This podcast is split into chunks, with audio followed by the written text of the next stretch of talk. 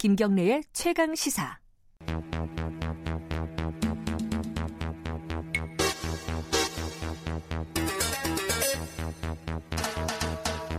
네, 김경래 최강시사 3부 추적 20분입니다.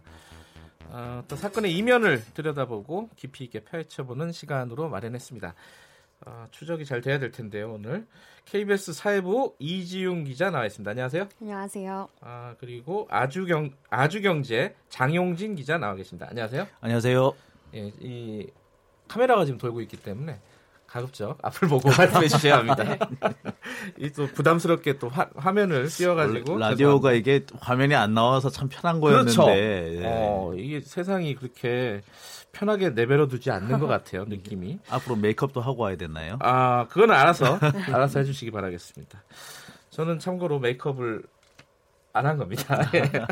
아, 아무도 안 놀라시네요. 자 어, 오늘은 조금 비극적인 사건으로 어, 얘기를 좀 풀어나가야 될 것 같아요. 얼마 전에 치매 할머니가 어, 차량에서 병원 차량에서 사망한 사건이 있었어요. 이 사건 개요부터 좀 누가 좀 설명을 해주셔야 될 것 같은데 이지훈 기자가 먼저 설명해 주실까요? 네, 지난 3일 그러니까 금요일에 있었던 일인데요. 예. 이 전북 진안군에 있는 한 노인 요양, 요양원에서 직원들이 총파업을 했거든요. 그러니까 여기에 입원돼 있던 환자들을 다른 병원으로 옮기는 과정에서 네. 다른 요양병원으로 옮기는 과정에서 한 요양병원에 환자들이 도착을 했는데 네. 다음 날이 되고 보니까 한 분이 입원하지 않았다라는 걸 깨달은 음. 거죠. 이 요양병원에서. 예. 그래서 찾아보니까 그 타고 왔던 승합차에 의식을 잃은 채이 아하. 할머니가 발견이 되신 거예요. 그래서 이제 응급 조치를 했지만 안타깝게 사망한 그런 사고였습니다. 예. 당시 모두 33명의 예. 환자분이 이송이 됐는데 이 이제 피해를 입으신 할머 그 노인분은 89세의 치매 노인이었고요. 예. 동료 환자 7명과 함께 같은 승합차로 이동을 한 걸로 돼 있어요. 음흠. 그런데 이제 다른 노인들은 모두 내렸는데 이분만 그 자리에 그대로 계셨다는 것인데 네. 어, 만 하루 동안 그대로 방치가 되어 있었다고 합니다. 병원에서는 숨이 붙어 있었기 때문에 급히 이제 그 심폐소생술을 시행을 했지만 2시 30분경 그러니까 지난 4일 2시, 오전 오후 2시 30분경 사망했다라고 말씀을 이렇게 하고 있는데 예.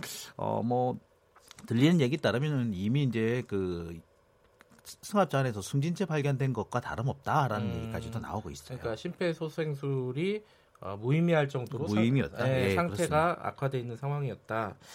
근데 이게 한 두 가지 정- 측면에서 좀 궁금한데 한 가지는 아, 성인이잖아요. 치매 노인이라고 하더라도 그렇죠. 성인이 하루 동안 이 차량에서 어떤 구조를 못- 요청하지 못할 정도의 상태였나? 라는 일단 그 생각이 하나 들고 네. 직원들은 하루 동안 모를 수가 있는 건가 이 시스템이?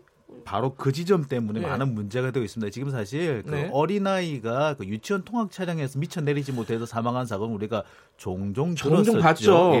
예. 근데 이제 노인 같은 경우는 성인이기 때문에 그렇게 몸집이 그렇게 작지도 않을 텐데 왜 발견을 음. 못했을까? 네. 그리고 성인인데 아무리 치매 노인이라고 하지만 성인인데 왜 나오지를 못했을까? 음. 여러 가지 의문점이 생기는 거죠. 네. 그런데 사실 제가 최근에 엊그저께 이 제보를 하나 받은 게 있습니다. 이렇게 병원에서 병원으로 이송을 할때 네.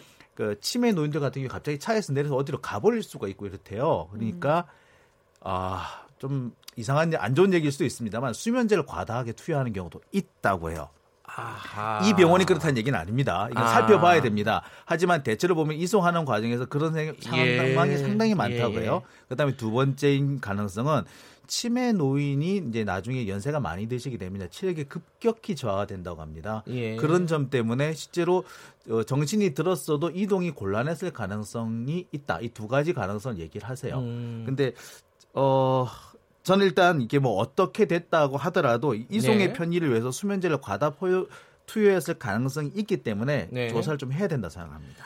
그러니까 어 약물을 투여했을 가능성에 대해서도 수사를 한번 해봐야 되고 그렇습니다. 어, 또 이- 그럴 수도 있지 않을까요? 어떤 결박 어, 차량에 뭐 안전벨트라도 그렇죠. 사실 치매 노인이 풀기가 어려웠을 수도 있는데 그렇죠. 어, 그게 어떻게 진행이 됐는지 그 이송 과정이 꼭 좀 알아봐야 돼. 근데 아무리 그래도 만 하루 동안 직원이 못 아무도 신경을 못 썼다는 건 뭐 시스템에 문제가 있는 거 아니에요, 이진 기자? 그렇죠. 이 요양병원에서는 지금 어떻게 해명을 하고 있냐면은 네. 많은 환자들을 한꺼번에 옮기다 보니까 뭐 누가 누가 몇 명이 오는지를 명단을 차마 확인을 못했다.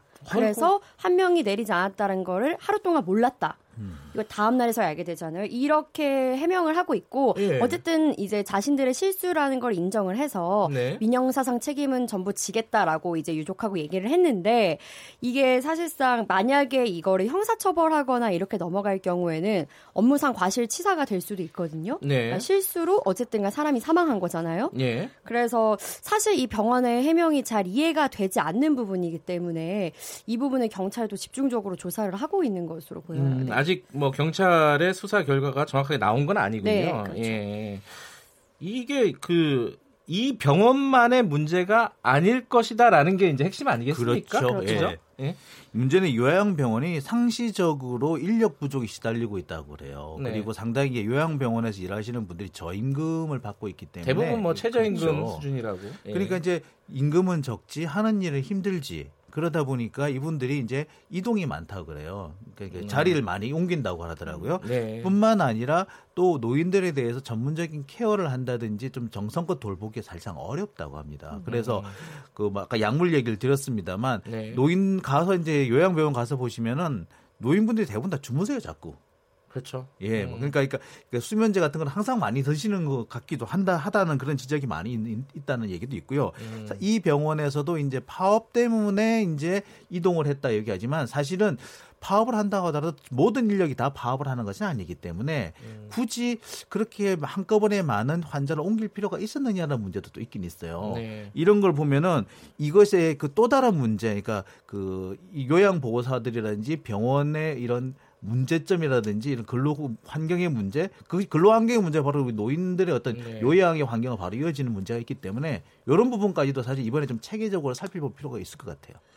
이게 얼마 전에 이제 저희 뉴스타파에서도 이거를 취재를 한 적이 있었는데 제 기억을 떠올려 보면은 이 항정신병 약물 있잖아요. 네. 이렇게 뭐 안정제라든가 수면제로 쓰이는 그런 약물들의 소비량이 우리나라가 OECD 그러니까 요양 시설에서 음. OECD의 몇 배가 되더라고요, 평균에. 음.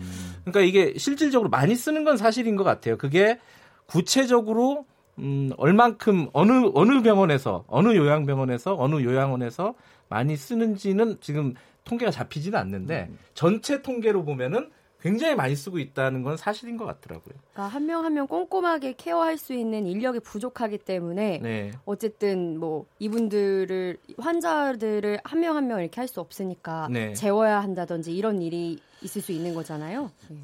한 가지 안타까운 거는 이게 아동이 숨졌을 때, 그러니까 어, 이동 차량에서 숨지는 사고가 아까 장기님께서 네. 말씀하셨듯이 그런 사고가 가끔씩 있잖아요. 그렇죠. 그럴 때는 사회적으로 굉장한 이슈가 됩니다. 네. 난리가 나요, 난리가. 그렇죠. 네. 근데 노인이 숨지면은 별 말들이 없어요, 사실. 아, 특히 이제 연세가 많으시다 보니까 예. 예, 이게 좀 안타까워요. 안타깝습니다. 예. 어찌 됐건, 어, 근데 이런 열악한 병원에 노인들을 수용하는 혹은 이제 입원시키는 이유가 어쩔 수 없는 이유가 또 있지 않겠습니까? 뭐 어떤 뭐 가정에서 돌보기 어려우니까 당연히 사실 그렇지 이? 치매라는 질병이 그래요. 이게 한때 뭐라고 불렸느냐면은 가족을 해체하는 질병이다. 음. 라는 얘기까지 합니다. 두 가지 이유 때문에 그래요. 일단 많은 비용이 들고요. 네. 그다음에 어, 가족 중 누구 한 명은 전적으로 이 치매 노인을 간병을 해야 되기 때문에 그런 거예요. 네. 근데 그 이것이 상당한 인내력과 노력 그다음에 체력이 필요하거든요. 네. 그러다 보니까 서로 서로 일을 떠밀 수밖에 없는 상황이 되고 그, 그, 그 결과가 나중에는 치매 노인을 유기한다거나 네. 방치하는 사태로 이어지기 때문에 상당히 이게 많은 어, 어려움을 음, 어렵다는 그런 걸 알 수 있죠. 혹시 그 우리나라 치매 환자나 이런 통계들이 있나요, 혹시?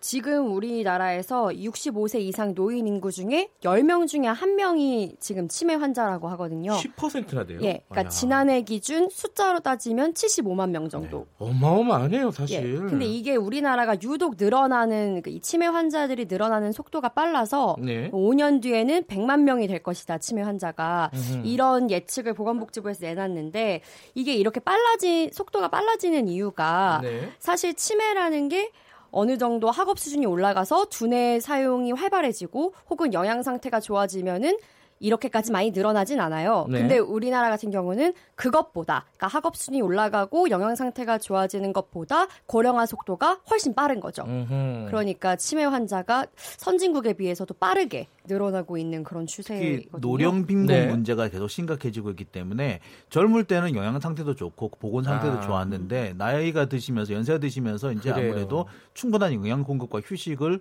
제공받지 못한다 이런 얘기가 될 수도 있을 것 같아요. 그 영화 제목이 있지 않습니까? 노인을 위한 나라는 없다. 이게 좀 진짜인 것 같아요. 물론 영화가 그런 걸 그런 노인 문제를 다룬 건 아니지만은 그 제목 자체가 주는 우리 사회에 주는 어떤 메시지가 좀 있는 것 같아요. 어찌됐건 이 치매 환자가 점점 늘면서 이 아까 말씀하신 가족 해체를 부르는 질병이다. 그럼 실제로 그 치매와 관련된 어떤 범죄, 뭐 동반 자살이라든가 뭐 이런 것들이 아니면 아 이건 좀 끔찍한데 뭐 간병 살인이라고 보통 얘기하는 경우도 있지 그렇죠. 않습니까? 네. 그런 경우들도 최근에 좀 많이 일어나지 않았습니까? 거의 매달 나온다고 봐도 과언 아, 아닙니다. 그런가요? 예, 보도를 일일이 다 못할 뿐이지 예. 거의 매달 한두 건씩은 꼬박꼬박 생기고 있습니다. 그러니까 예. 제가 본 사례 중에는 이제 벌써 몇 년 전 사례인데 예. 60대 아들, 그러니까 60대 후반의 아들이 90대의 노모를 봉양하다 동반 자살한 사례. 이런 사례도 봤고요. 치매에 빠진 부인을 간병하던 70대 남편이 남 부인과 함께 동반 자살한 사건. 뭐 그다음에 지난 2월에는 40대 아들이 청주에서 같이 이제 어머니랑 같이 살다가 네. 10년 동안 돌보던 치매 아버지를 살해하고 스스로 목숨을 끊은 사건. 이런 참 사실 이런 사건이 그 많이 알려지지 않아서 그렇지 정말로 어, 자주 벌어진다. 그래서. 불행 중에 하나라고 생각이 들어요. 근데 이게 이런 정도 상황이면은 뭔가 정부나 국가나 뭐 여기에서 뭐 대책이 있어야 되지 않겠습니까? 어떤 대책들이 좀 있나요? 일단 그 문재인 대통령이 대선 때부터 내놨던 공약이 네. 치매를 국가가 책임진다. 아하. 치매 국가 책임제 이런 공약을 내놨거든요. 그래서 예. 지금 그 중에 일부는 실현이 됐는데 네.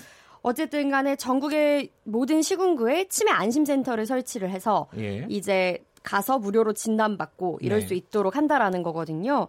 일단 근데 아직은 이 치매 안심센터가 다 들어선 건 아니기 때문에 음. 아직은 그게 이제 진행 중인 걸로 보여요. 네. 근데 아직 우리나라의 그 치매 환자 증가 속도에 따르면 아직 따르 그건 그렇게 빠른데 이 제도는 아직 조금 음. 더 보완이 필요한 제도라고 할 수 있겠죠. 예. 뭐 크게 보면 그래. 그러니까 조기에 진단을 받을 수 있게 하고 치료비를 예. 좀 적게 하고 그다음에 진단받은 환자들은 어, 적절한 가까운 곳에서 진료를 받을 수 있게 한다라는 네. 건데 뭐 진료도 보면은 경증 요양을 받기 위한 투약 시설, 음. 그다음에 이제 출퇴근형 보호 시설, 그다음에 입소형 보호 시설 이렇게 구분을 한다라는 것. 그다음에 음. 비용을 많이 절감해서 국가가 많이 지원하도록 한다는 것인데 문제는 재원입니다. 이게 그렇죠. 당장 네. 5조가 든다 그래요. 당장 예. 그러니까 이게 문제가 되는데 참 그 문제가 심각합니다. 더군다나 이 사, 이 사안 같아, 자체가 이제 2017년에 처음 제기는 되긴 했는데 작년에 2018년에 첫 시행을 해가지고 올해 두 번째 해거든요. 음. 앞으로 해야 될 일이 엄청나게 엄청 많습니다. 많죠. 예.